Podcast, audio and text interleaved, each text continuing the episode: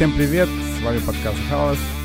И сегодня у нас харьковская часть подкаста превалирует, потому что не только я и Леша, а, а еще и наш гость из Харькова, заслуженный человек, заслуженный участник э, панка хардкор сцены харьковской Сергей, а.к.а. Сухарь. Привет. Привет, привет. Вот, привет. мы буквально вчера все, ну не все, это раз в Киеве не виделся с нами, но мы все виделись на концерте Каска Open Air, который, наверное, первый концерт, который состоялся вот в Харькове по панк-хардкор направлению, да, после, ну, после карантина, который в марте начался. И давайте вот так быстренько обсудим. Э, э, Сухарь, ты нам скажи, как организатор и участник... А, собственно, слушай, я, sorry, я перебью сам себя. Я же тебя не представил, как бы, тем, кто, может, не в курсе, как человека, который а, не только организацией занимается, а еще и ну, музыкант, правильно? И ты э, участник, Громко вокалист таких сказано, групп, как... Ну, да. ну, ну, неважно. так мы как бы все музыканты до определенного уровня. Ну, в общем, да, ты участник таких групп, как в данный момент Безлад, а в прошлом Зрада, Доктор Барменталь, какие-то еще. Я забыл какие-то, не знал. Ну, остальное как бы не, не стоит упоминания на самом деле. Ага, окей. Вот, так и вчера, собственно, был этот концерт, на котором в том числе ты был как э, выступающий в качестве вокалиста Безла, да, и ты принимал участие в организации. Вот расскажи, какие твои вообще эмоции от концерта, как, каково выступалось спустя, я так понял, вы полгода не играли, да, нигде? Да, да вот, больше. Как, как бы ты, больше даже, да? да. Угу. У нас э, последний концерт был в январе в городе Кривой Рог. И после этого у нас были запланированы мини-тур в Украине. И в марте он уже не состоялся с немецкой группой uh, High Society. Он уже был отменен из-за коронавируса. Как раз это было первые дни, когда ввели карантин. Вот прям вот отменили его за три дня до концерта mm-hmm. в Киева, Чернигова. Вот. И после этого должен был быть у нас... Ну, если говорить про планы, то это очень болезненная тема, потому что этот год наверное, был, должен был быть самым насыщенным вообще. Даже в моей жизни, несмотря на обилие туров, которые уже прошли, это должен был быть самый туровый разорви жопу год вообще. И, mm. и совершенно он не оправдал то, что на него было возложено. Вот, и да, этот Каска Open Air вчера был э, первое мероприятие за очень долгое время. Так получилось, что у нас даже саундчека мы не успели толком, не толком, а вообще не успели его сделать. Вот, и порепетировать. Поэтому было так, как было. Сам, это по поводу нашего выступления, сам э, фестиваль, это было очень круто, я считаю. Мне очень понравилось. Мы это делали вместе с Алижаном, и угу. который как бы сейчас тоже в Безладе играет. И да, барабанщик Безлад, тогда, кто не знает. Да. да. И Владислава отвечала за всякую арт-часть этого всего. Компьютерную, рисованную от руки, акварельную и прочее. Вот. И мы, идея появилась спонтанно. Мы вообще планировали все лето быть в разъезде, и никаких фестивалей ничего не планировали. Но когда стало уже понятно, что карантин наступает нам на пятки, и наши выезды накрываются медным тазом, Олег предложил, ну, давайте сделаем концерт локально, чтобы никто к нам не мог предъявить претензии на открытом воздухе. И, угу. ну, чтобы что-то начало шевеление. И мы так восприняли с энтузиазмом. Давайте попробуем. Не знали, чего ожидать. Мы были готовы как к 30 людям, так и к 100. А получилось даже еще больше. Это был, наверное, один из самых посещаемых концертов за последние пару лет, не считая фестиваля. А вот скажи, у меня всегда есть меркантильные вопросы, потому что я тоже там какое-то время занимался концертами. Получилось вообще отбить или вы попали, потому что много приезжих групп было, ну немного, сколько? Э, вчера, да, да, вчерашнее мероприятие, там Четыре. получилось все отбить, и все траты, связанные с арендами, привозами, отвозами, проездами, все было покрыто, да. Так что в этом плане это тоже удачный концерт. Это большая редкость, да. Круто. Да, мне кажется, это прям супер-супер. Ну, тут же, наверное, плюсом был, что концерт был не в клубе, как я понял, и Ну, Но- не надо было платить аренду самому клубу, Ну, наверное. смотри, Тарас, э, чтобы провести концерт не в Ну, клубе, тебе аппарат нужно весь, полностью да. арендовать с- свет и аппарат, а это ну, в Харькове это качан по факту, а это на самом деле, ну, не, ну, не так уж и прям дешево, поэтому... Ну, на самом деле, вчера помогли еще и сами участники, потому что от, от разных групп э, было что-то из э, аппарата, что позволило сэкономить на аренде, то есть не прям все, все арендовать, а что-то взять у кого-то и в складчину. Там и от и от Найфмана, и от э, Стингс, и от э, Безлот э, личная часть как-то аппаратуры была использована. Поэтому backline фактически был от групп в большей степени. Ну, там кое-что еще брали. В общем, с совместными усилиями вот удалось и звук хороший получить, и, и мероприятие в целом. Ну да, звук, кстати, был лучше даже, чем многие харьковские клубные концерты.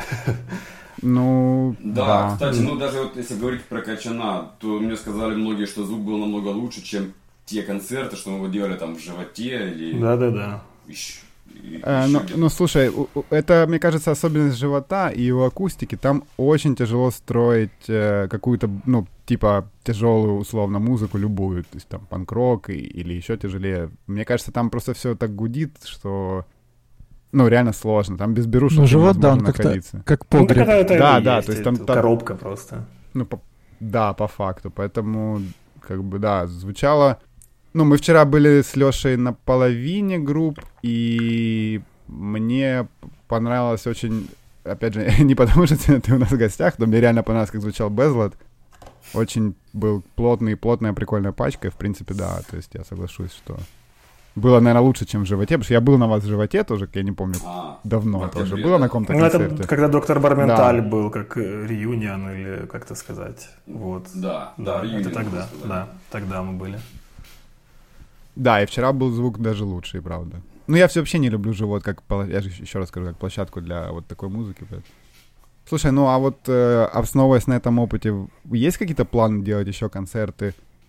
Э, и я так плавно подвожу к Харьков Хардкор Фесту, который сейчас перенесся на октябрь. Может, ты прольешь свет? Реалистично ли вообще сделать его хоть в каком-то виде, как, как ты считаешь? Ну вот, я понимаю, что если оптимистично, то, конечно, мы там все дум- ждем, что он пройдет. Но вот если ре- реалистично смотреть. Э, На самом деле мы сами не знаем, чего ожидать, потому что это в большой степени зависит от официальных правил, связанных с карантином. Потому что наша главная локация это кинотеатр, и они зависят, они как бы официально являются коммунальным предприятием. И они зависят э, от официальных разнарядок. Если есть команда на 5 квадратных метров, там один человек, то они должны ее соблюдать. Э, И если запрет на проведение мероприятий с посещаемостью больше 100 человек, то фестиваль как бы точно не состоится, что в этом нет смысла.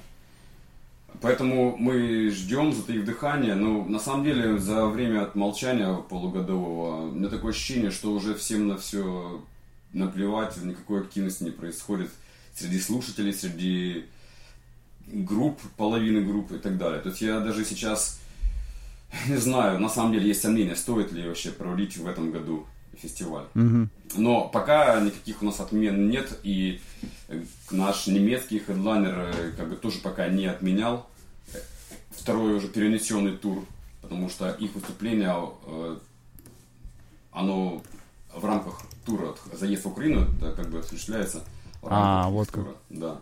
И И Они, они перенесли на осень, да, да? они И- перенесли, мы так вот вместе перенесли, чтобы нам всем это более-менее подходило. И там через... Мы, не, мы ведем все беседы через агентство, через букинговое, поэтому...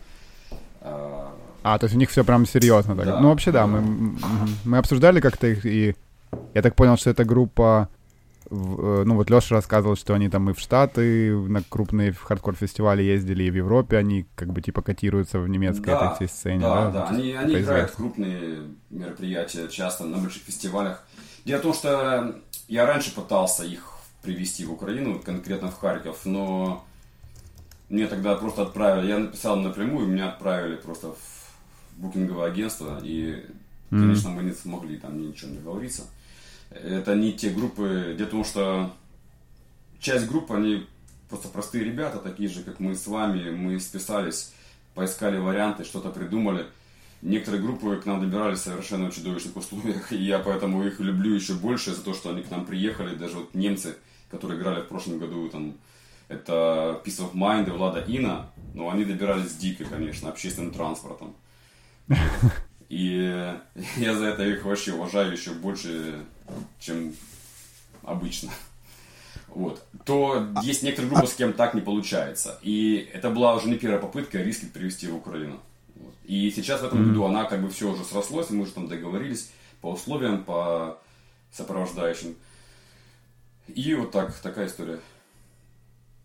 А слушай, а вот продолжая вопрос Кирилла, вот если убрать какие-то государственные там ограничения, вот ты считаешь, что можно сейчас уже проводить, ну, вот закрытые концерты, как раньше? Ну, вот ты как... Ну, закрытые как бы, как в смысле человек... просто в помещении ты имеешь в виду? Да, да, да, да, да. Ну, да. да, концерты в помещении, без каких-либо ограничений. Ну, ты бы проводил сейчас? Ну, кстати, это еще один фактор. Эм, с фестивалем, даже если у нас уберут карантин, мне кажется, какой-то процент а, слушателей, зрителей, они просто боятся вследствие происходящего, эпидемии и прочего, они побоятся просто приехать и находиться. Статистика, вот каждый день мы с, с утра проверяем статистику, смотрим, что там к чему, и она вообще неутешительная. То есть у нас сейчас каждый день по тысяче ну, новых да. случаев, э, там, когда весной было там по 600, по 700 максимум, а сейчас по тысяче. То есть вообще какая тенденция не, не супер и даже если карантин отменят, э, дело в том, что плацкартов тоже нет. Мы зависим в большой степени от приезжих ребят. То есть кассовые mm-hmm. мероприятия. То есть не все захотят ехать люксами, там, купе или бла-блакаром. И этот может быть фактор повлиять. Плюс боязнь заразиться, еще один фактор. И в сумме это складывается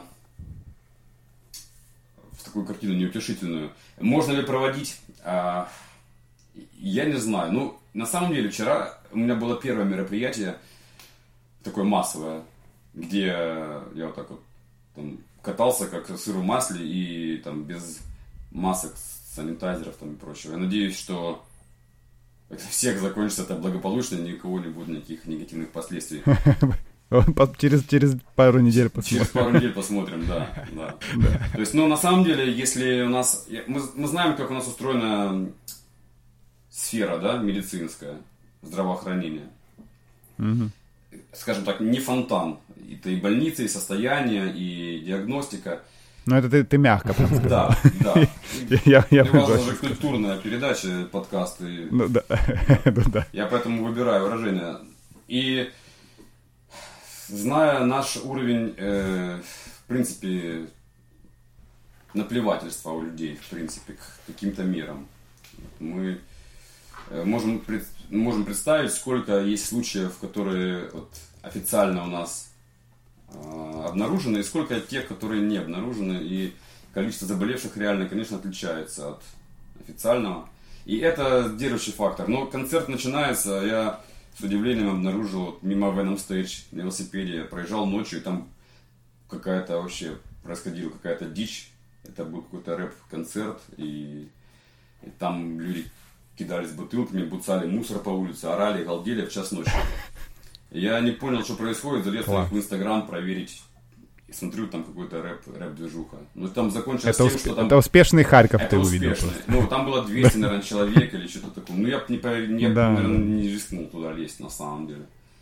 Я так пос... ну, да, постоял, да. Пос... посмотрел, ко мне подошел какой-то гопник с пивнухи там рядом, говорит, вот нам бы сейчас еще ребят 5, да, мы бы их тут всех сука, построили, потому что они типа бесят. Я говорю, да, чувак, я вот как раз об этом сейчас и думаю. Ну, интересно, что даже было в клабе, там не, не афишируясь, проводились концерты внутри, в помещении еще месяц, наверное, назад они уже начались. И их особо не пиарили в Фейсбуке там или где-то, то есть они писали, что они рекламировали свои концерты, которые на летней площадке там, но те, которые внутри, они не рекламировали, но при этом все равно проводили, вот, так как-то странно, то есть у меня есть ощущение, что в принципе там госорганам по большому счету плевать, то есть если там кто-то не настучит, то походу концерты будут проходить. Ну да. Странная да, ситуация. Ну и в Венами этот концерт двой, двойной Да, это вообще фестиваль, да, жесть, который да. был там, где был А. бесплатный вход за репост. А, ну, я туда, естественно, естественно, не ходил, но я подозреваю, что там был тоже ад. Просто. Да, там был, ну, да. Я, я просто уже, я успел увидеться с тем, кто там был, и там, там был, а духа там была полная. Там было 400 человек. Ничего себе. Класс. Это биологическая бомба. Да, это респект. Да. Ну, причем там выступали Да, адекватнейшие конечно. люди, то есть там мно- много групп и такое. Ну, то есть, не знаю, мне тяжело понять, но... Ну как, ребят, там Chaotic Fest это как бы каждый раз, каждые полгода одни и те же группы, плюс одна какая-то новая, насколько я заметил. Там состав практически не меняется. И сейчас он поменялся из-за того, что он уже два дня, и поэтому они добавили еще коллективы. А так там всегда есть группа из Люботина, Да-да-да. всегда есть группа из Днепра, и всегда есть и четыре местных группы. И среди которых есть, в принципе, интересные, согласен. Ну, ладно, богом судья. А по, по поводу немцев, вот мне интересно, я был недавно в Киеве, вот на днях, и очень много слышал иностранную речь в центре, на всяких модных улицах. То есть, насколько я понимаю, есть же уже рейсы, которые летают в Украину и из Украины, но ими могут пользоваться фактически только граждане Евросоюза и, вот, собственно, этих стран. То есть, получается, ну, вы слышали, что это такое, да, это так, в принципе? По-моему, это так, да? Ну, украинцы Да. не могут сейчас... не- нас не пускают Ага. в Европу, но европейцев Да, то есть- пускают везде. То есть теоретически те же немцы, они могут сюда прилететь там на свой страх и риск, а, отыграть и потом улететь обратно. То есть, в принципе, возможность такая, походу, есть. Но если у них тут же, наверное, не самолетами, я думаю, они на Вене. ну, тем более на. Вене они смогут заехать. Это кажется, еще релиз. Я думаю, они могут приехать сюда на ПМЖ на свой страх и риск. Просто все. Мы будем им только, только ПМЖ. рады. Там, я- насколько я понимаю, ситуация такая. Если коэффициент заболеваемости на 100 тысяч населения в стране меньше, э, чем вот в Европе, да, тогда их пускают в Европу. Соответственно, э, Украина пока не попадает да, в, в такие правила. То есть нас никуда не пускают, и мы сидим здесь. А их пускают, потому что у них коэффициент заболеваемости ниже, чем у нас на, на 100 тысяч населения. Поэтому они могут да. к нам заезжать, но э, поедут ли, для меня пока это загадка. Но пока у нас договоренности в силе и подписано ну, соглашение вот на кон- конкретно наши числа. Круто, но мы надеемся, да, что будет получше ситуация. Ну, да. хотелось Но бы, да. Хотелось. Жизнь такая. Но посмотрим. пока, да, по- пока все индикаторы, что вообще все на 21 год переносится, и все туры, ну, Да, посмотрим. да, возможно. Может, может быть, они и решатся как-то на это, не знаю. Но вообще хотели, вот, э, нельзя не затронуть в целом тему Харькова Хардкор Феста, потому что, э, ну, я бы так сказал, после того, как Маяк, а, как сказать, закончил свое существование, да, то есть в хардкор каких-то фестивалей в Украине, наверное, не осталось. Ну, был Burn the Scene условно, Сейчас есть Back to Youth, ну тоже условно панк-хардкор. Харьков хардкор, в принципе, это единственный такой тематический. А, учитывая, эм, ну я бы сказал, что не, не самое большое количество людей, да, которые приходят, то есть там это не 500 человек, это не, не как там на первом маяке было. Да. Учитывая всю ситуацию там со сценой, с группами, мне вот всегда интересно, откуда вообще есть в, тебе конкретно энтузиазм и силы на то, чтобы делать такие масштабные штуки. Нет ли у тебя такого ощущения, что, ну, не знаю, типа, что вот это все куда в пустоту уходит. Ну, то есть ты, ты делаешь, а там людей не супер много, например. И- или, или это не так важно, важно просто... Кирилл-то дай ответить. Ну, все, все, все. Да, вопрос закончен. да. На самом деле такое ощущение довольно часто появляется. Э, Особенно, когда приходится уговаривать кого-то помочь не физически, не материально, не морально, там банально каким-то репостом, там чем-то еще. Причем это относится как к просто людям, потенциальным посетителям, так и к некоторым участникам, которые даже, ну, я никогда не понимал этого феномена, когда группа принимает участие в каком-то мероприятии, но она не анонсирует это не педалирует, чтобы, донести максимально это до своего слушателя. То есть, э, я все чаще стал встречать такой подход, что, мол, мы лобаем, а вы нас пригласили, и остальное нас как бы не касается. Вот пригласили, приезжаем. А этот пиар, там, доведение информации до слушателя, это нас вообще как бы до лампочки. Делайте сами, что хотите, там, долбитесь там лбом в стену, как хотите. То есть вот это мне непонятно, потому что мы не агентство, э, мы не зарабатываем, это не бизнес, это мы делаем то, что нам нравится, и для тех, кому это нравится. И поэтому мне непонятен такой подход. Вот. И откуда энтузиазм взялся, ну, опять же, с тех пор, как я стал себя ассоциировать с панк-сценой, с хардкор-сценой, э, мне хотелось что-то создавать, не быть просто потребителем, а что-то в нее привносить и, возможно, стараться что-то сделать э, лучше, чем на текущий момент э, в какой-то сфере есть. Или просто что-то добавить, да, как бы свою дань. То есть мне, например, э, это субкультура, сцена, музыка, она большую часть жизни занимает ну, у меня. И это важная часть жизни. И я поэтому тоже хочу что-то созидать. Это касается и группы, и фестиваля, и, и всего mm. связанного с этим. И поездив э, в турах со своими группами, ну, на тот момент это заграничные туры были только со Зрадой, мы увидели, ну, как можно организовывать, и как может быть кайфово, и какие, может быть, крутые мероприятия, и как у них все классно сделано. Мне хочется, думаю, сделать такое же и у нас, чтобы э, те ребятишки, кто не имеет возможности летать на фестивале или ездить за границу, чтобы они тоже какое-то качественное мероприятие могли возможность э, увидеть и принять участие. Вот, и э, Особенно, когда все основные фестивали реально пропали, и маяк перестал существовать, и э, ну, другие названные, они все-таки к хардкор-панку постольку поскольку там в составе бывало одна-две группы по хардкору или панк-року, остальные ну, да, жанрово да, вообще да. очень уходили в бок. Я поэтому тоже Beyond the Scene, for fun, я был там всего три раза. Ну, так часто бывало, что половина состава просто не цепляла лично меня. Я был три раза. Ну, он разношерстный был, я, я согласен. Очень да, разношерстный, но там да. было кайфово, и мне нравилось. И...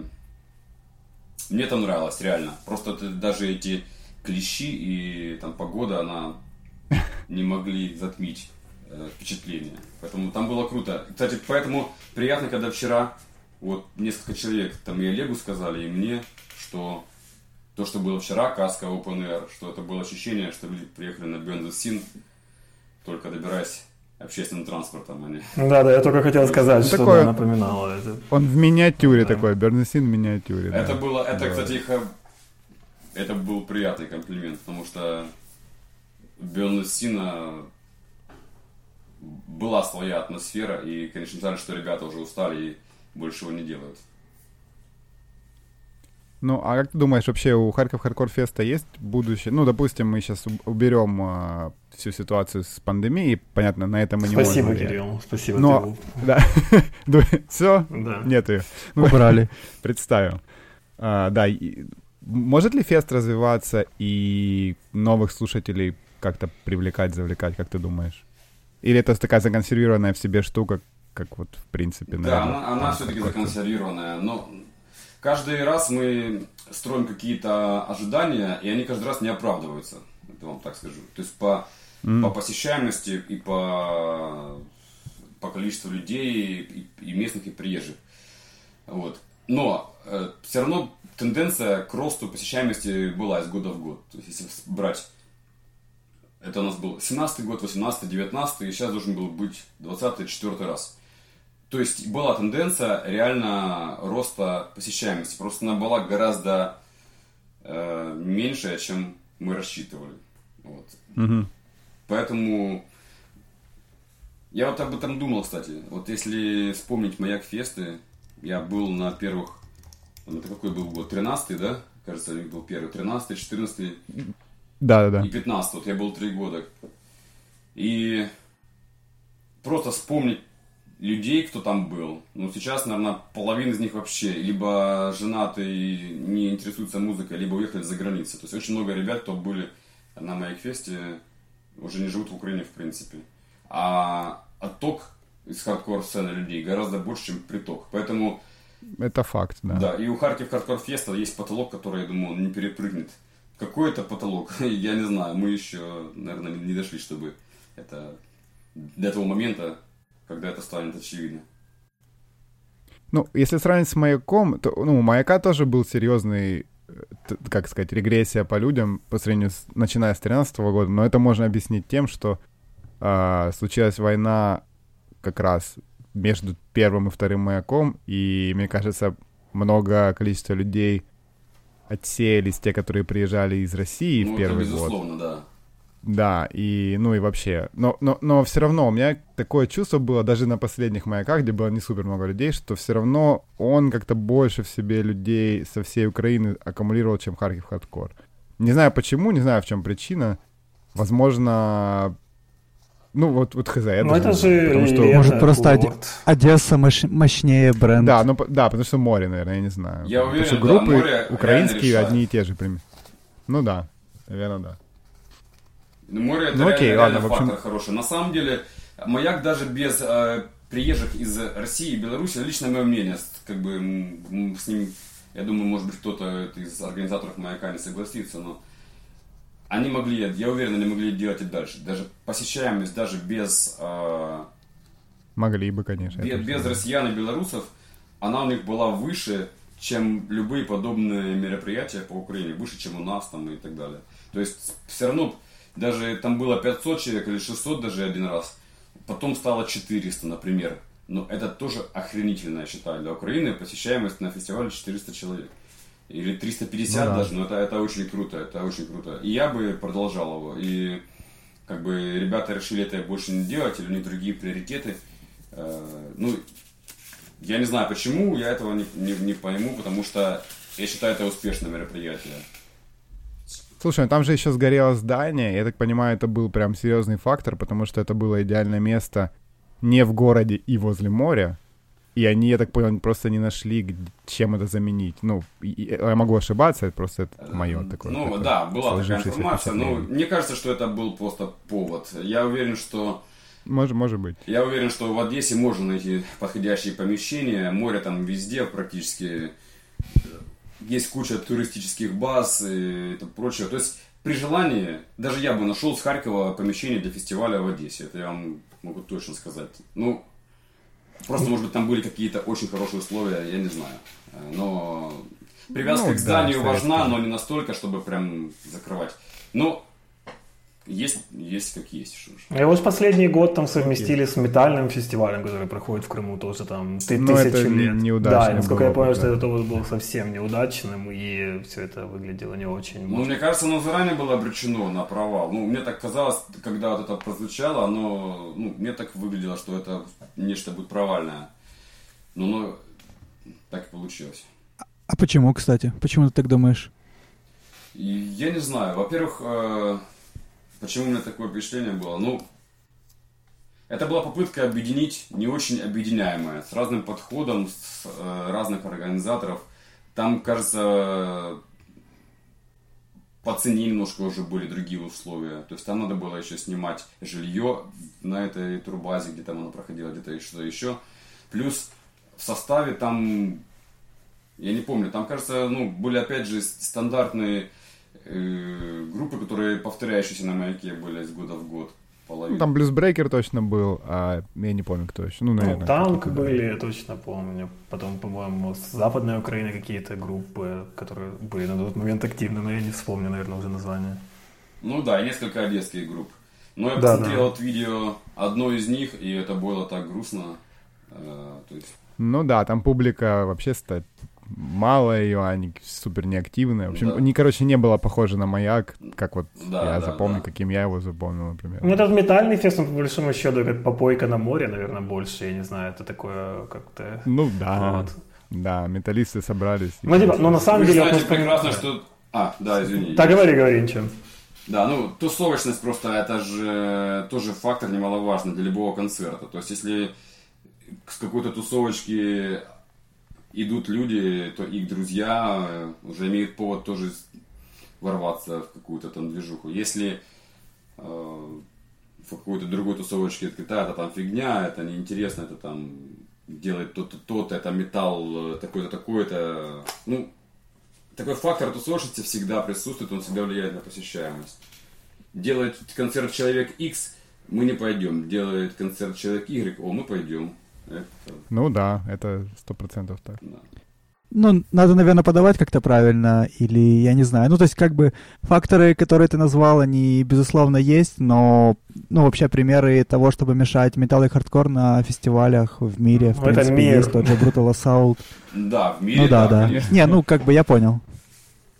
Ну да, на том же Hellfest есть сцена хардкорная, сцена метальная, там, дезовая, сцена сладжевая. Ну, понятно, это все, будут другие масштабы, в принципе.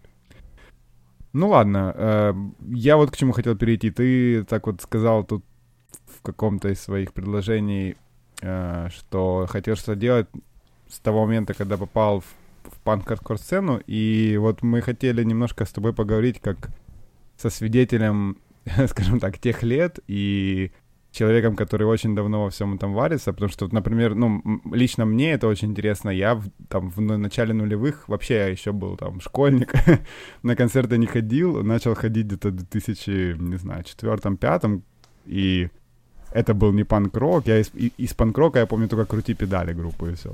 я слушал всякое, всякое, всякое, всякое говно в то время. вот, э, я ходил на всякие нью-металлы такое. Вот, расскажи, каким был тогда, какой была тогда сцена, как, как концерты проходили, вот что тебе запомнилось, что интересного было? Ну, вообще это все на самом деле грустно, даже сейчас вспоминать, это, это все грусть и печалька. Потому а что, почему? Потому что, ну, вообще по всем фронтам, то есть как бы э, то, что группы играли, то, как группы играли – то, как э, публика себя вела, как она выглядела, какие ценности, в принципе, по жизни были э, у большинства посетителей. То есть, э, то есть, как бы, я вспоминаю об этом времени с ностальгией, как, как наши там дедушки и бабушки там вспоминают Советский Союз, да, что о, при Советском Союзе было там, потому что это была их молодость. То есть у меня это был период жизни определенный, который был важен, которым я развивался и понимал, что для меня, э, что для меня важнее. И поэтому еще в конце 90-х там все мои одноклассники... Так, мне кажется, у меня пропало все. А нет. Не-не, мы тебя слышим. А, Пропала все, камера, но мы да, тебя а, слышим. камера хрен с ней конце 90-х мои одноклассники лазили по сессионам, там, по концертам. Я еще слушал совсем другую музыку. А они же слушали металл, там, панк-рок и, и, и прочий рок. Вот. И я как бы тогда этого не понимал. Но всякий раз, когда у нас там была физкультура в школе, то в раздевалке, пока у нас было 15 минут на переодевание, были живые обсуждения какого-то там альбома, какой-то песни. И хм потом уже, через некоторое время, я эти альбомы, эти песни уже идентифицировал для себя, что это было там. И мне тогда это мало интересовало. Мы как-то после девятого класса выбрались на вылазку, и ребята, у них была кассета одна и магнитофон на батарейках. Пока мы шли к водоему час, у нас играла одна и та же кассета. Это был Offspring The Smash. И вот после десятого прослушивания я думаю, о, так в этом что-то есть, это, это интересно. То есть тебя Offspring привел? Да, Offspring это моя первая любовь. А. И я после этого похода переписал эту кассету, взял одноклассника, переписал ее и, и начал затирать ее до дыр. Параллельно еще слушая, да, там вопли Видоплясова и что-то еще, но, но Smash это было One Love, как говорится. И там еще на вылазке другой одноклассник у меня пел под гитару песню Sex and Violence.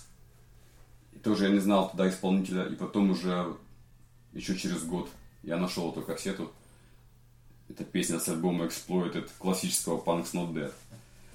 Uh-huh. И когда у меня там, я услышал всякие обсуждения как они ладили на стейшн, как их там кто-то накрывал. Но тогда было конец 90-х, это противостояние там гопники, рэперы и панки. Вот такая вот штука была.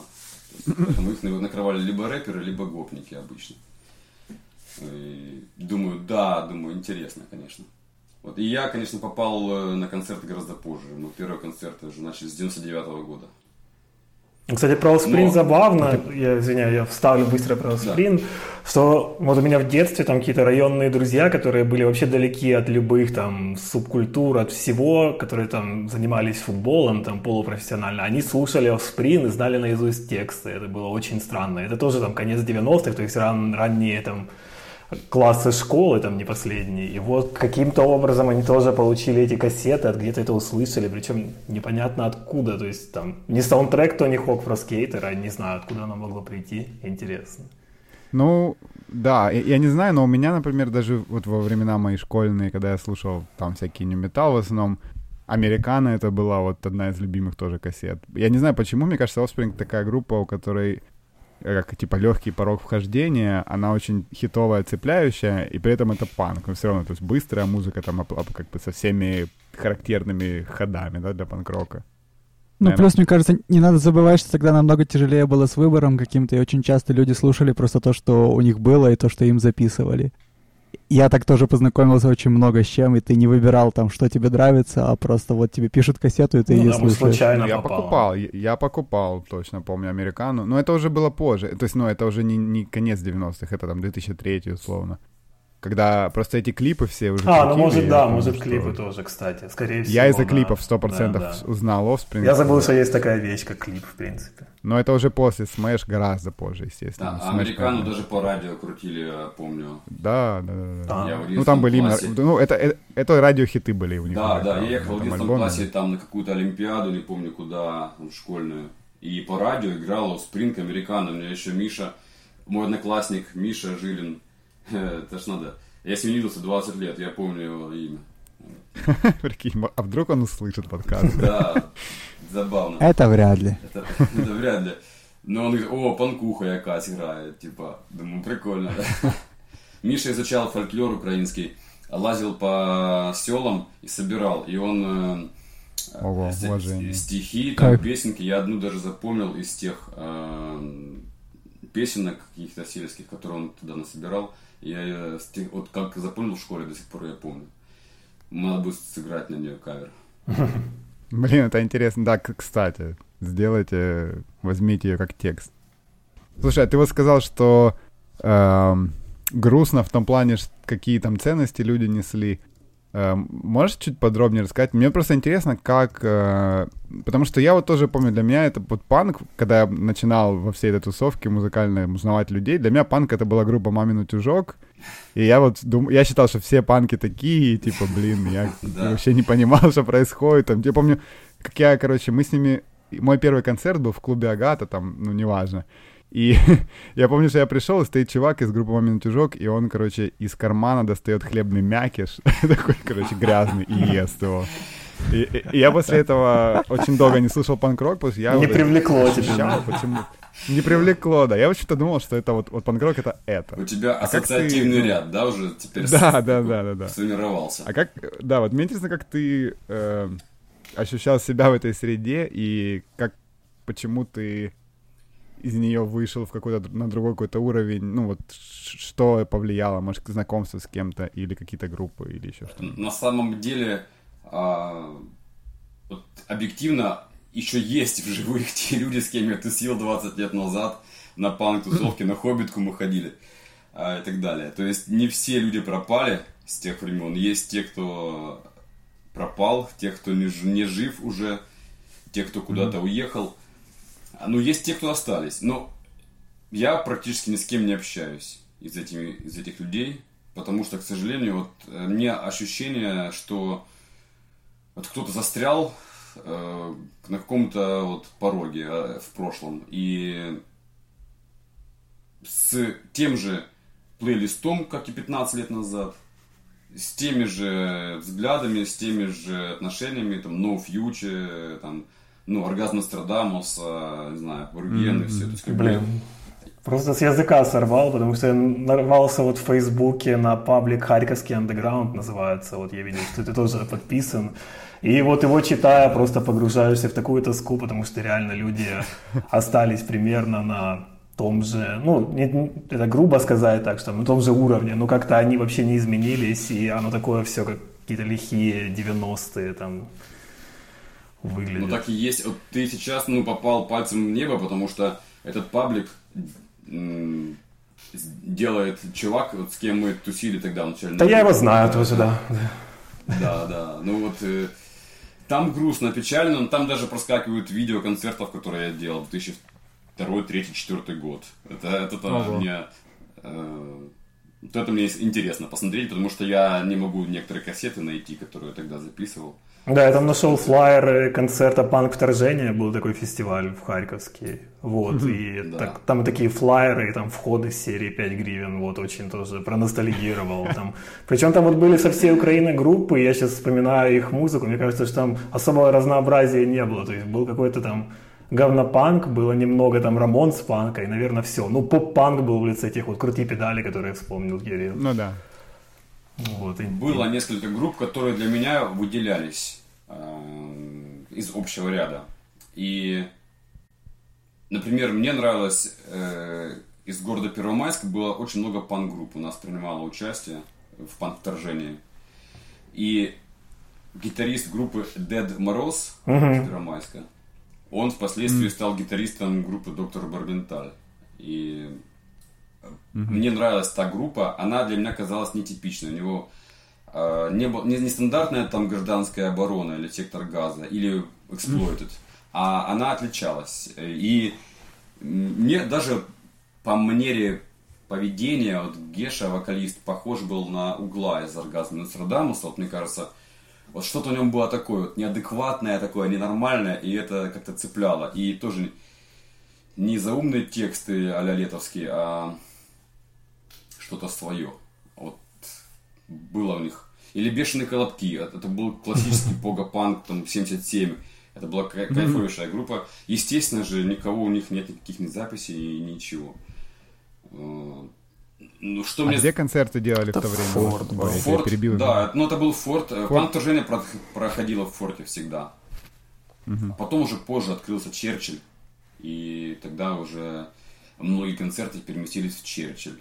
Из тех времен мне запомнилось ирокезные такие банды, которые максимально по эксплуату лобали, потому что они реально качали, несмотря на, ну, конечно, на очень простую музыку, она была очень мощная и кайфовая. Это была группа Хез из Киева, группа Бред из Херсона. И вот это было мощно, потому что, ну, там у всех тупо рвало крышу под них, что они ловали мощно.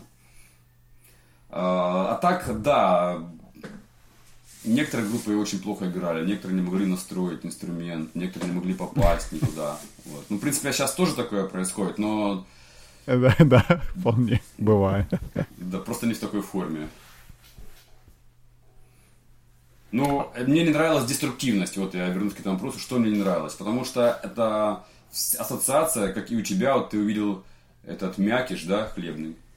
Да. Ну вот, ну, и ассоциация с панкроком. Все грязная какая-то пьяная тварь, которая тут сейчас может тебя обливать там и так далее. То есть мне это было не близко, хотя я сам студенческие годы, естественно, э, ну, тем более поход на Хоббитку, понятно, ну, чем mm. заканчивались, естественно. Поэтому я... Хоббитка это вот, ну, вряд ли нас, нас же не только из Харькова люди слушают, это такое культовое место в Харькове было, где собирались ну, я бы сказал, в основном всякие металлисты, да, типа толкинисты, не знаю, какие-то панки вот такого плана. Yeah.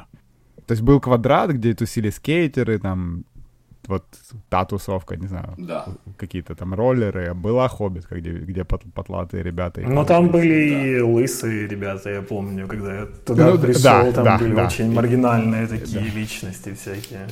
Правые там тоже висели. Там висели Только все, я помню. да.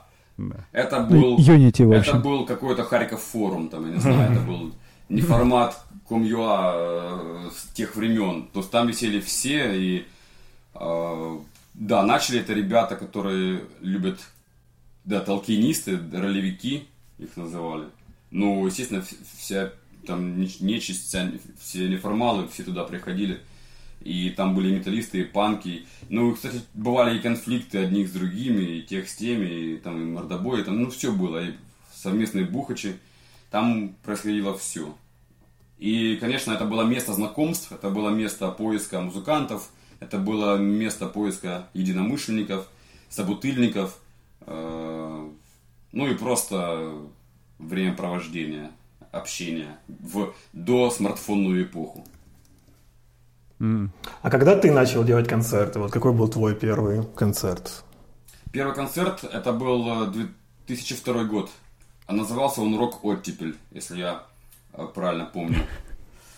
А, я специально не хотел делать его как именно как панк-панк-панк, для того, чтобы больше людей привлекло, потому что не всем слово панк как бы вызывало положительные эмоции.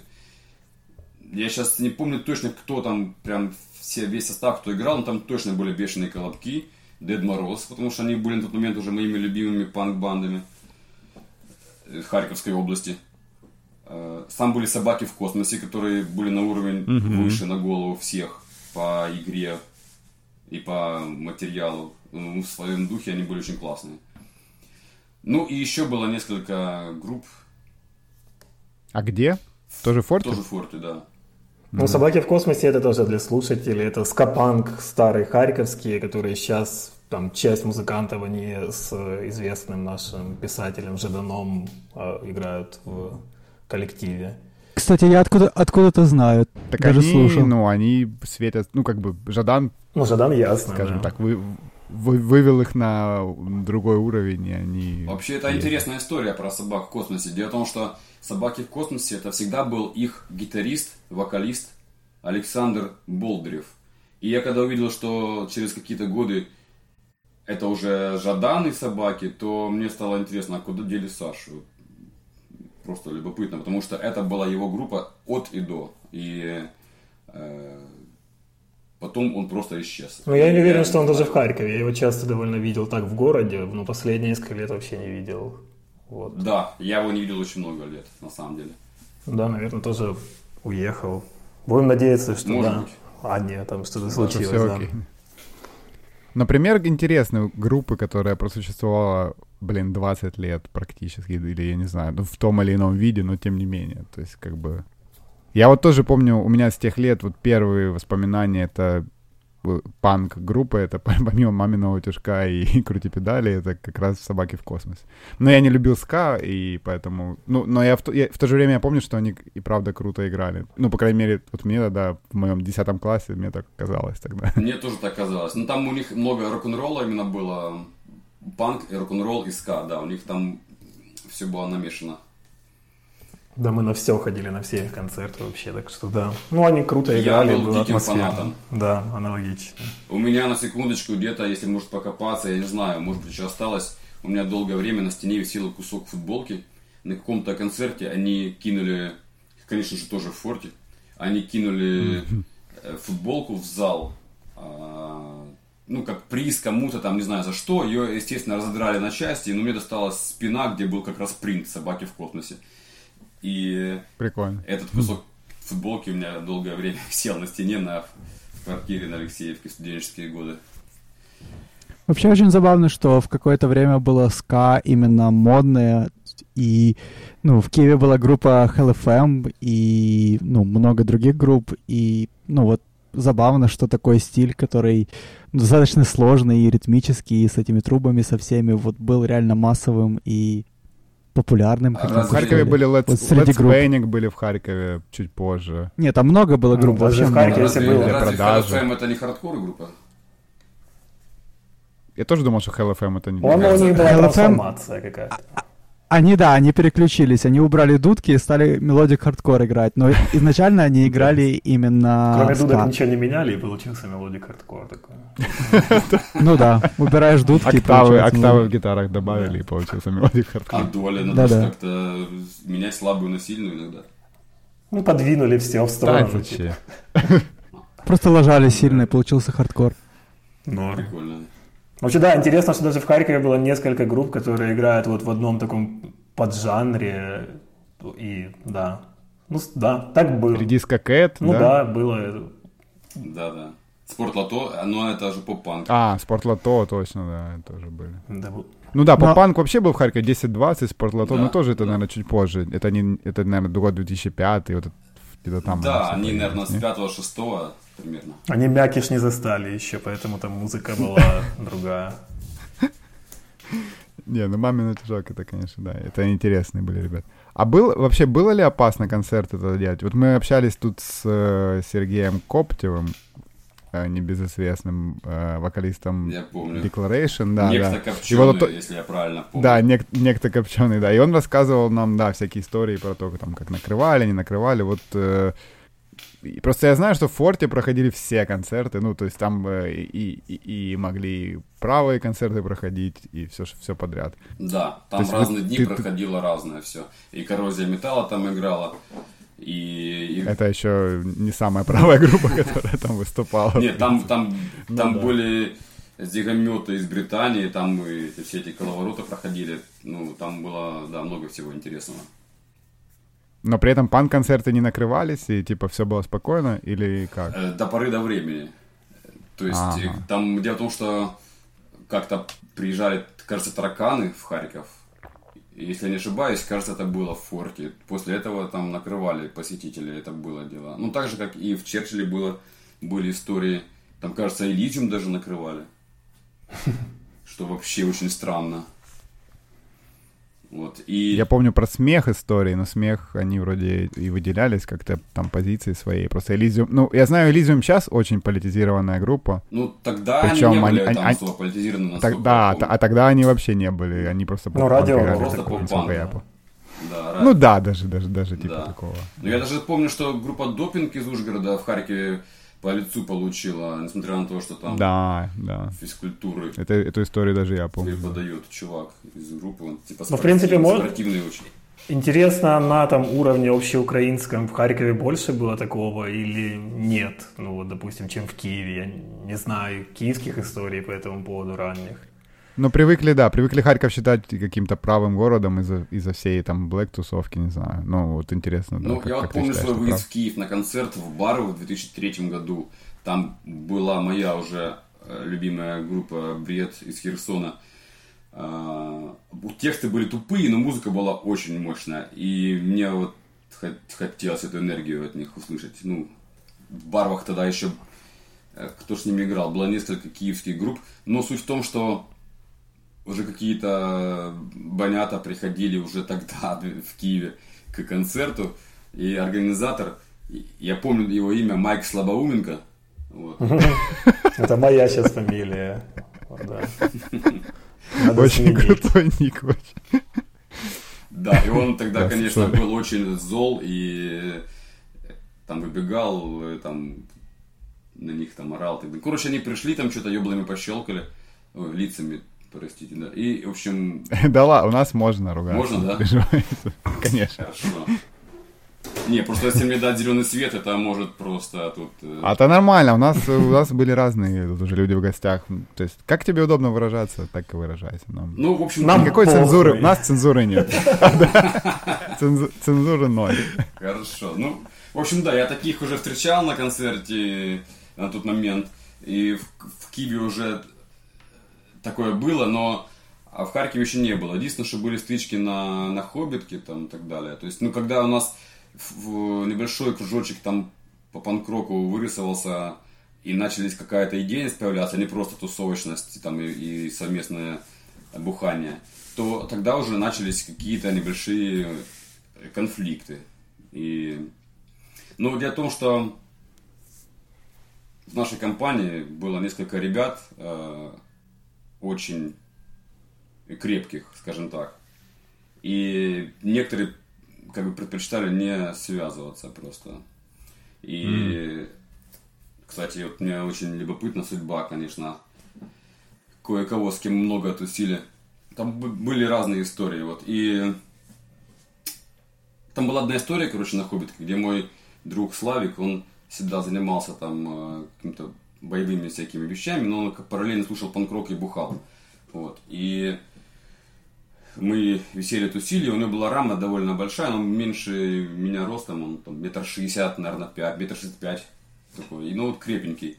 И очень часто к нам доебывались гопники, и э, Славик мог за две секунды человека там стоптать. Несмотря на свое состояние вообще. И это было очень впечатляюще, на самом деле. И, но также Славик мог и огрызаться на всех подряд, и я помню, там было скинхеды, так сказать, не побоюсь этого слова, а, которые не понравилось поведение Славика, что он там производил мочеиспускание в общественном месте под деревом. Это Хоббит, как кто не знает, это была аллея от Национального университета до метро университет. Вот это аллея. Ну, собственно, это центр Харькова. Да, центр Харькова. Да, цент, тупо центр, да. Ну, в общем, там один э, банхед, скинхед кричал там, типа, ну что, собирай своих панков, сейчас будем, мол, махаться, все толпа на толпу, давай, мол, иди сюда, собирай. Слайк, ну то я сейчас сам тебя там порву. Ну, короче, такие эти были штуки. Я потом с тем чуваком познакомился на самом деле. Ну, он э, случайно, я бы сказал. В том, что я на Алексеевке жил в подъезде, где у меня на первом этаже жил басист Ноктурнал Мортум. Вот. И... Мир тесен, Мир как тесен, да. И когда я еще алкоголь употреблял, вот мы как-то вот виделись, и у него там была интересная жена, скажем так. Она общалась с разными тоже людьми интересными и неформальными.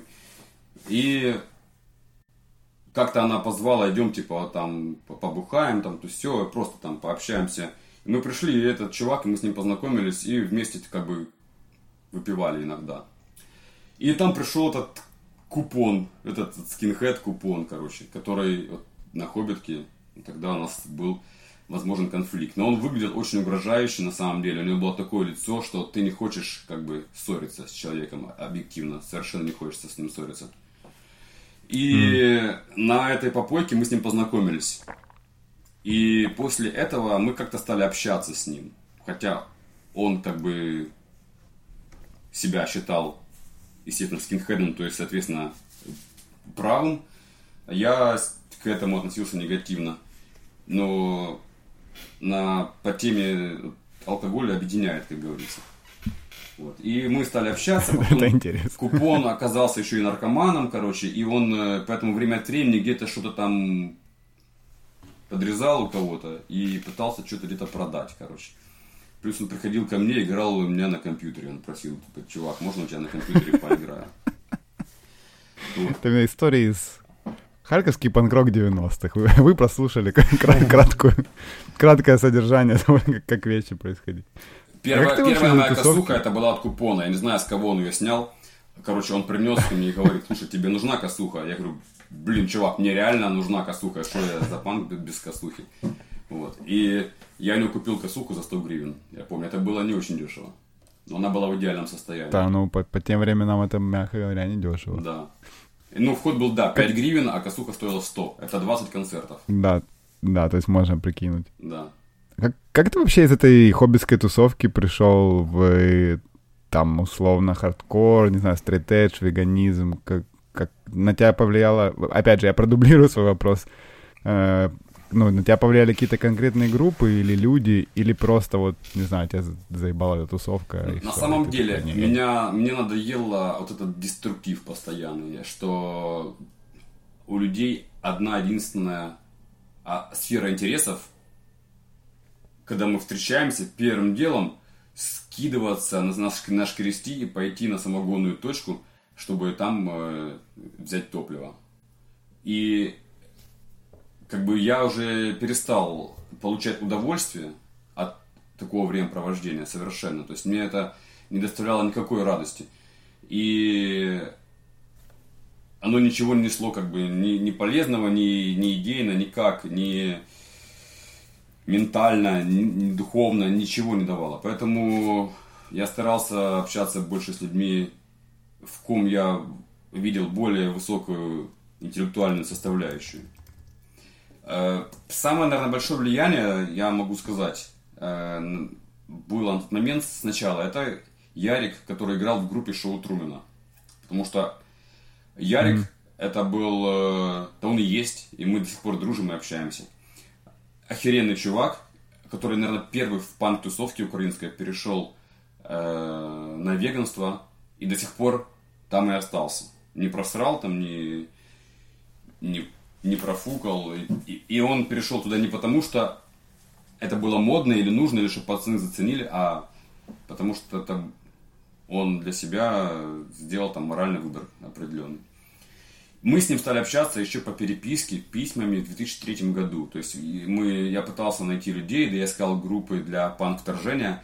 Я все, что можно было, вот все, что стояло рядом с словом панк, какая-то группа, я с людьми связывался, я хотел их привести в Харьков для того, чтобы а, им дать возможность сюда попасть и местным показать, что, где, кто еще какие есть.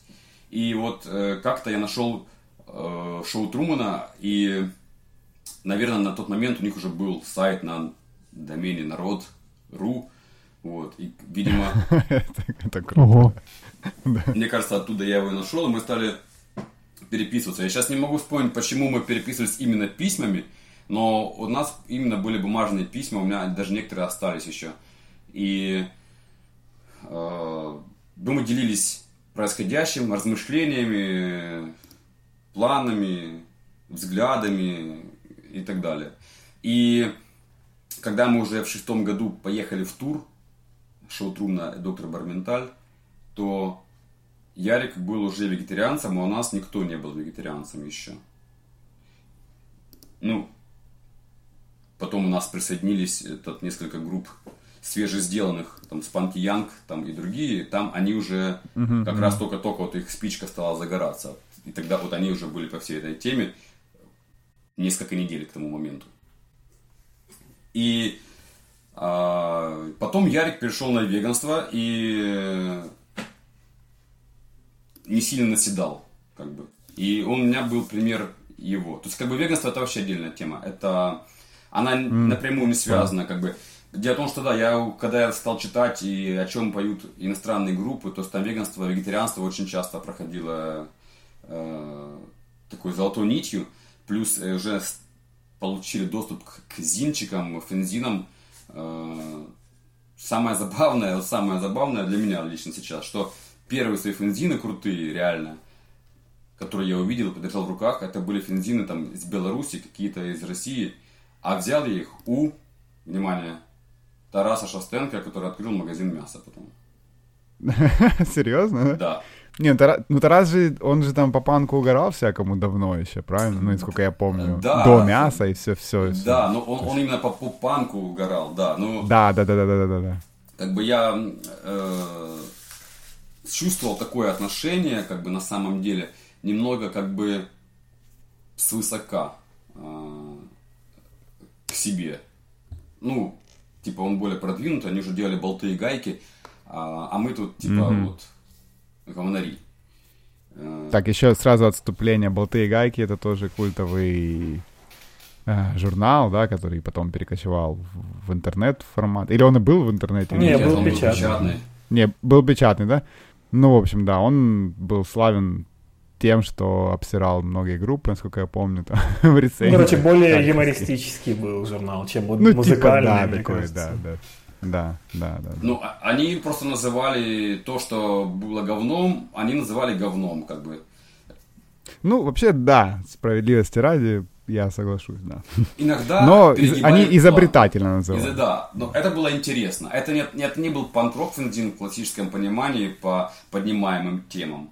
Но э, это было интересно на самом деле. Это был э, пример зиноделания, вот такого именно DIY, самый, что на есть, стопроцентный настоящий.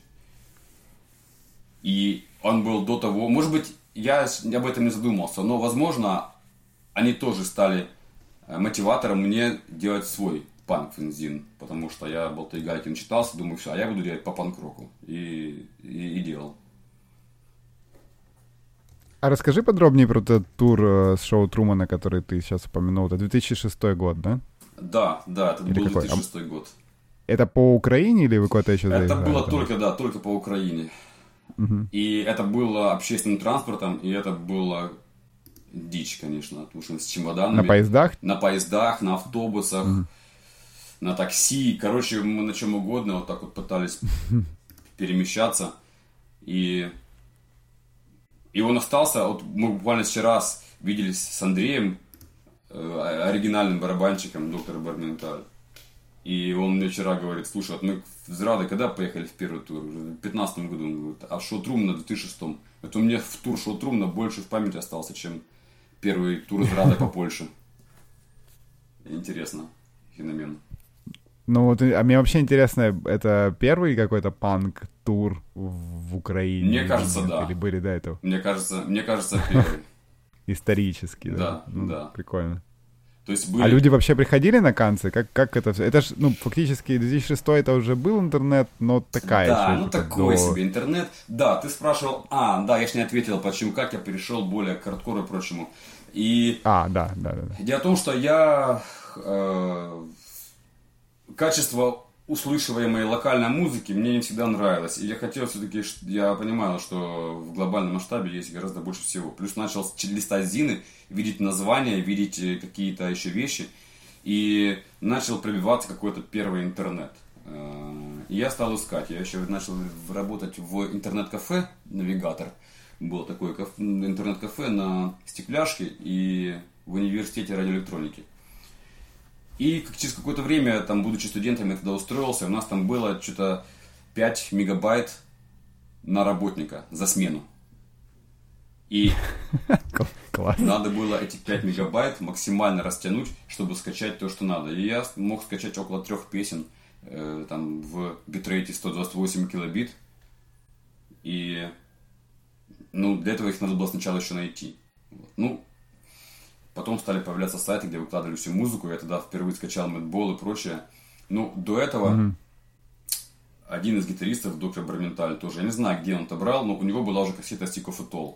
Я задавался вопросом, откуда картофель мог взять кассету Stick of It. Человек, он с, интернетом вообще как бы не знакомый, наверное, до, до сих пор, я не знаю.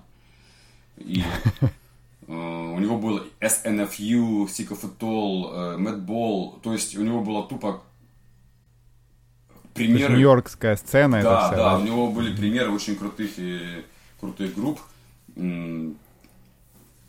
И он давал, то есть у нас было распространено меняться кассетами, давать друг другу, что-то мы открыли, что-то услышали, и давать друг другу слушать, там, переписывать и так далее. То есть это очень, это было очень распространено.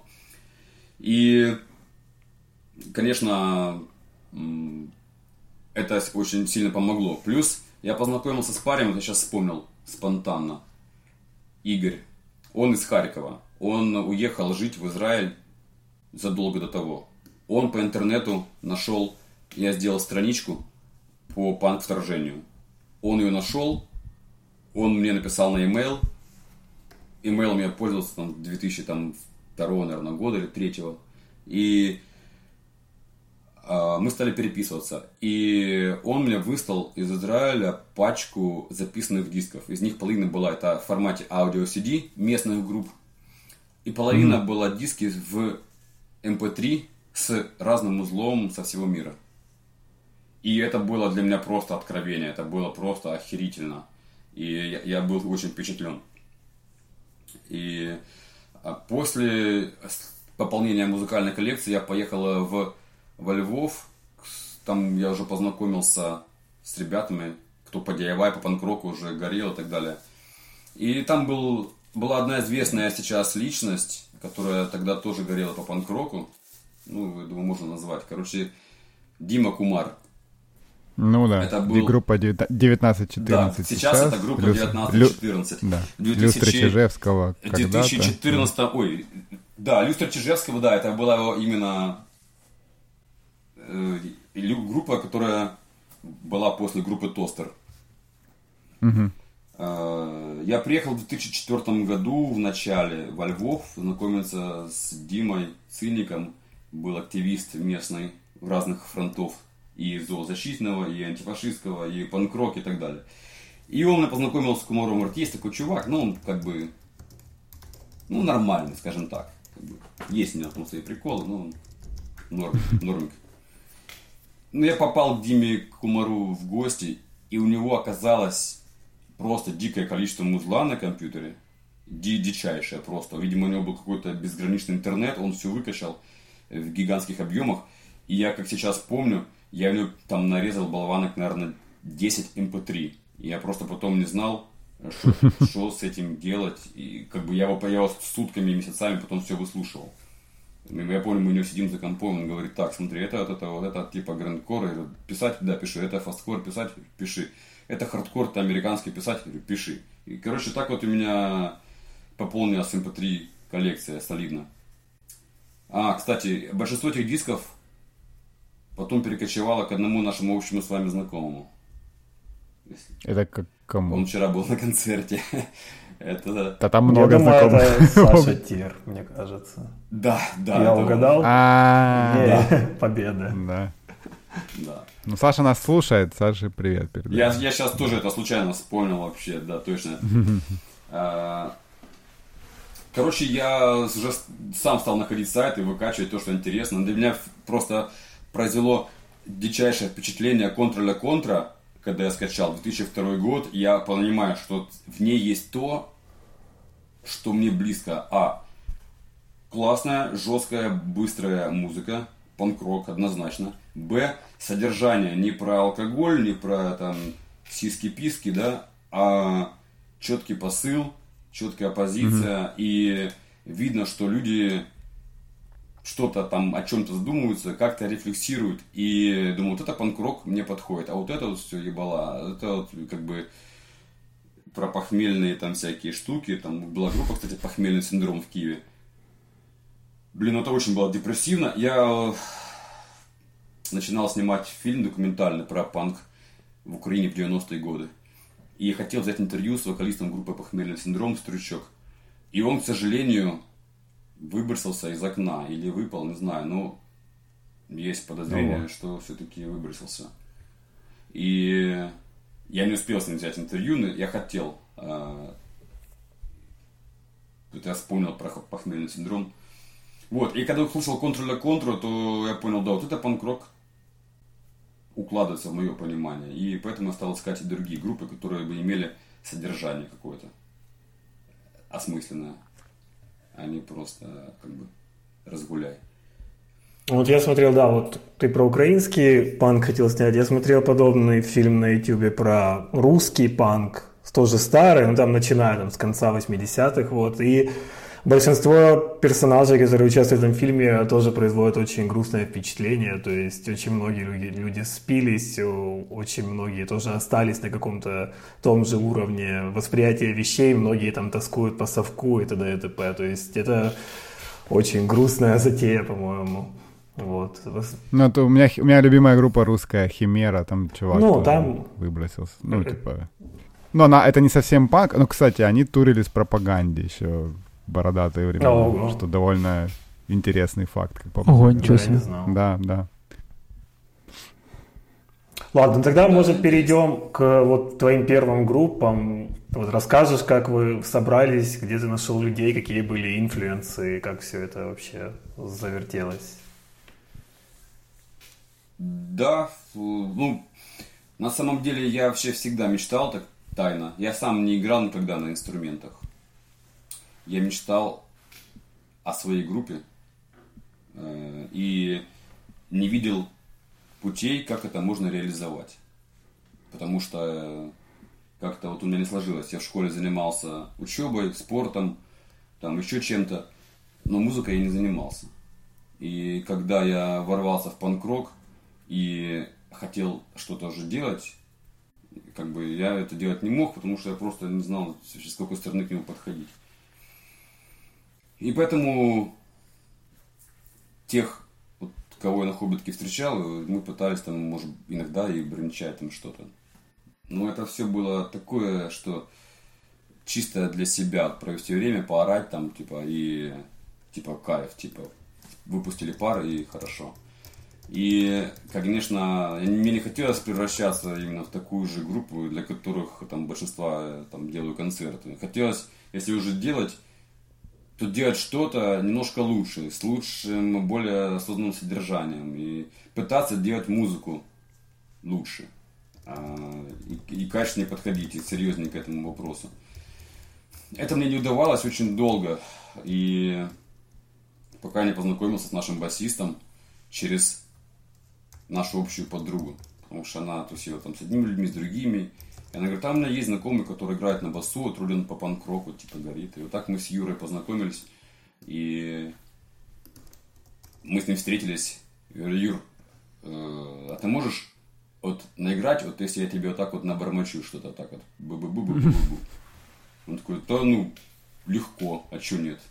И он сыграл бу-бу-бу-бу-бу-бу-бу, так как я ему сказал. Думаю, блин, чувак, ну мы с тобой споемся.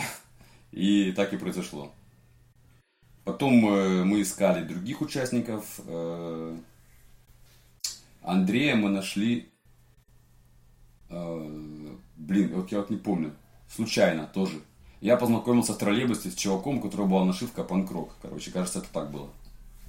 Я цеплялся уже ко всем. Я ему спрашиваю, а, а у тебя нет случайно знакомых, кто играет на инструментах?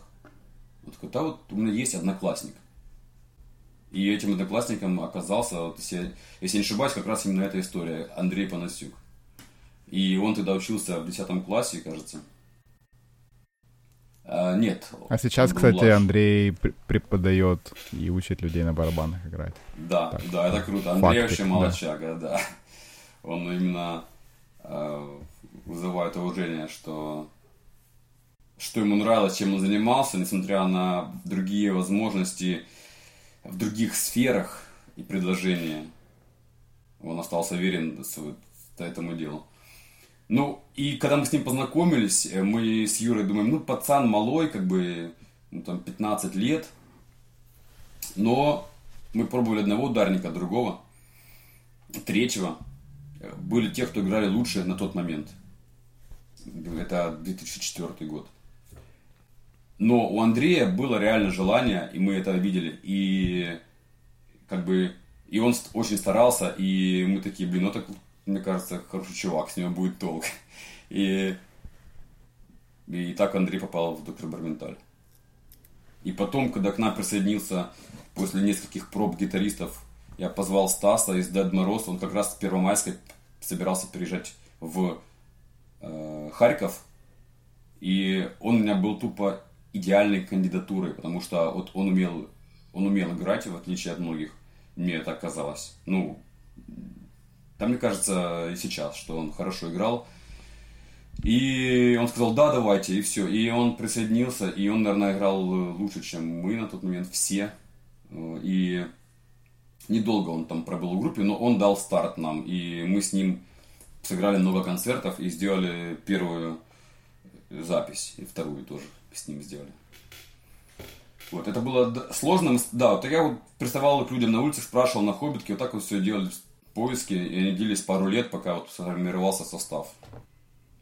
Ну, мне кажется, в Харькове... Ну, а, сорян, да, говори, говори. Да, по влияниям сложно было, э, сложно было как бы на что-то ориентироваться, потому что мы просто делали то, что у нас получалось. То есть, есть было небольшое понимание, в каком русле, куда идти, но просто делали, что получалось. Потом уже через год-два, когда я уже чуть-чуть больше еще послушал, сформировалось какое-то впечатление. Тогда уже оно стало, если послушать Барменталь в четвертом, в пятом году и в шестом, там уже будет заметная разница, потому что я уже успел побывать на концертах, я уже успел поездить и понять, что немножко говняно, а что может быть чуть-чуть лучше.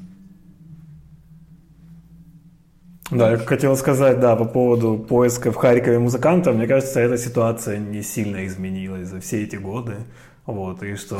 Ну, интернет все-таки Ну, интернет, есть, да, но тем не менее... Это упрощает. Найти в Харькове людей для такого плана музыки очень тяжело, по-моему. Я не а, знаю, а, кажется целом, ли тебе так. В целом, да.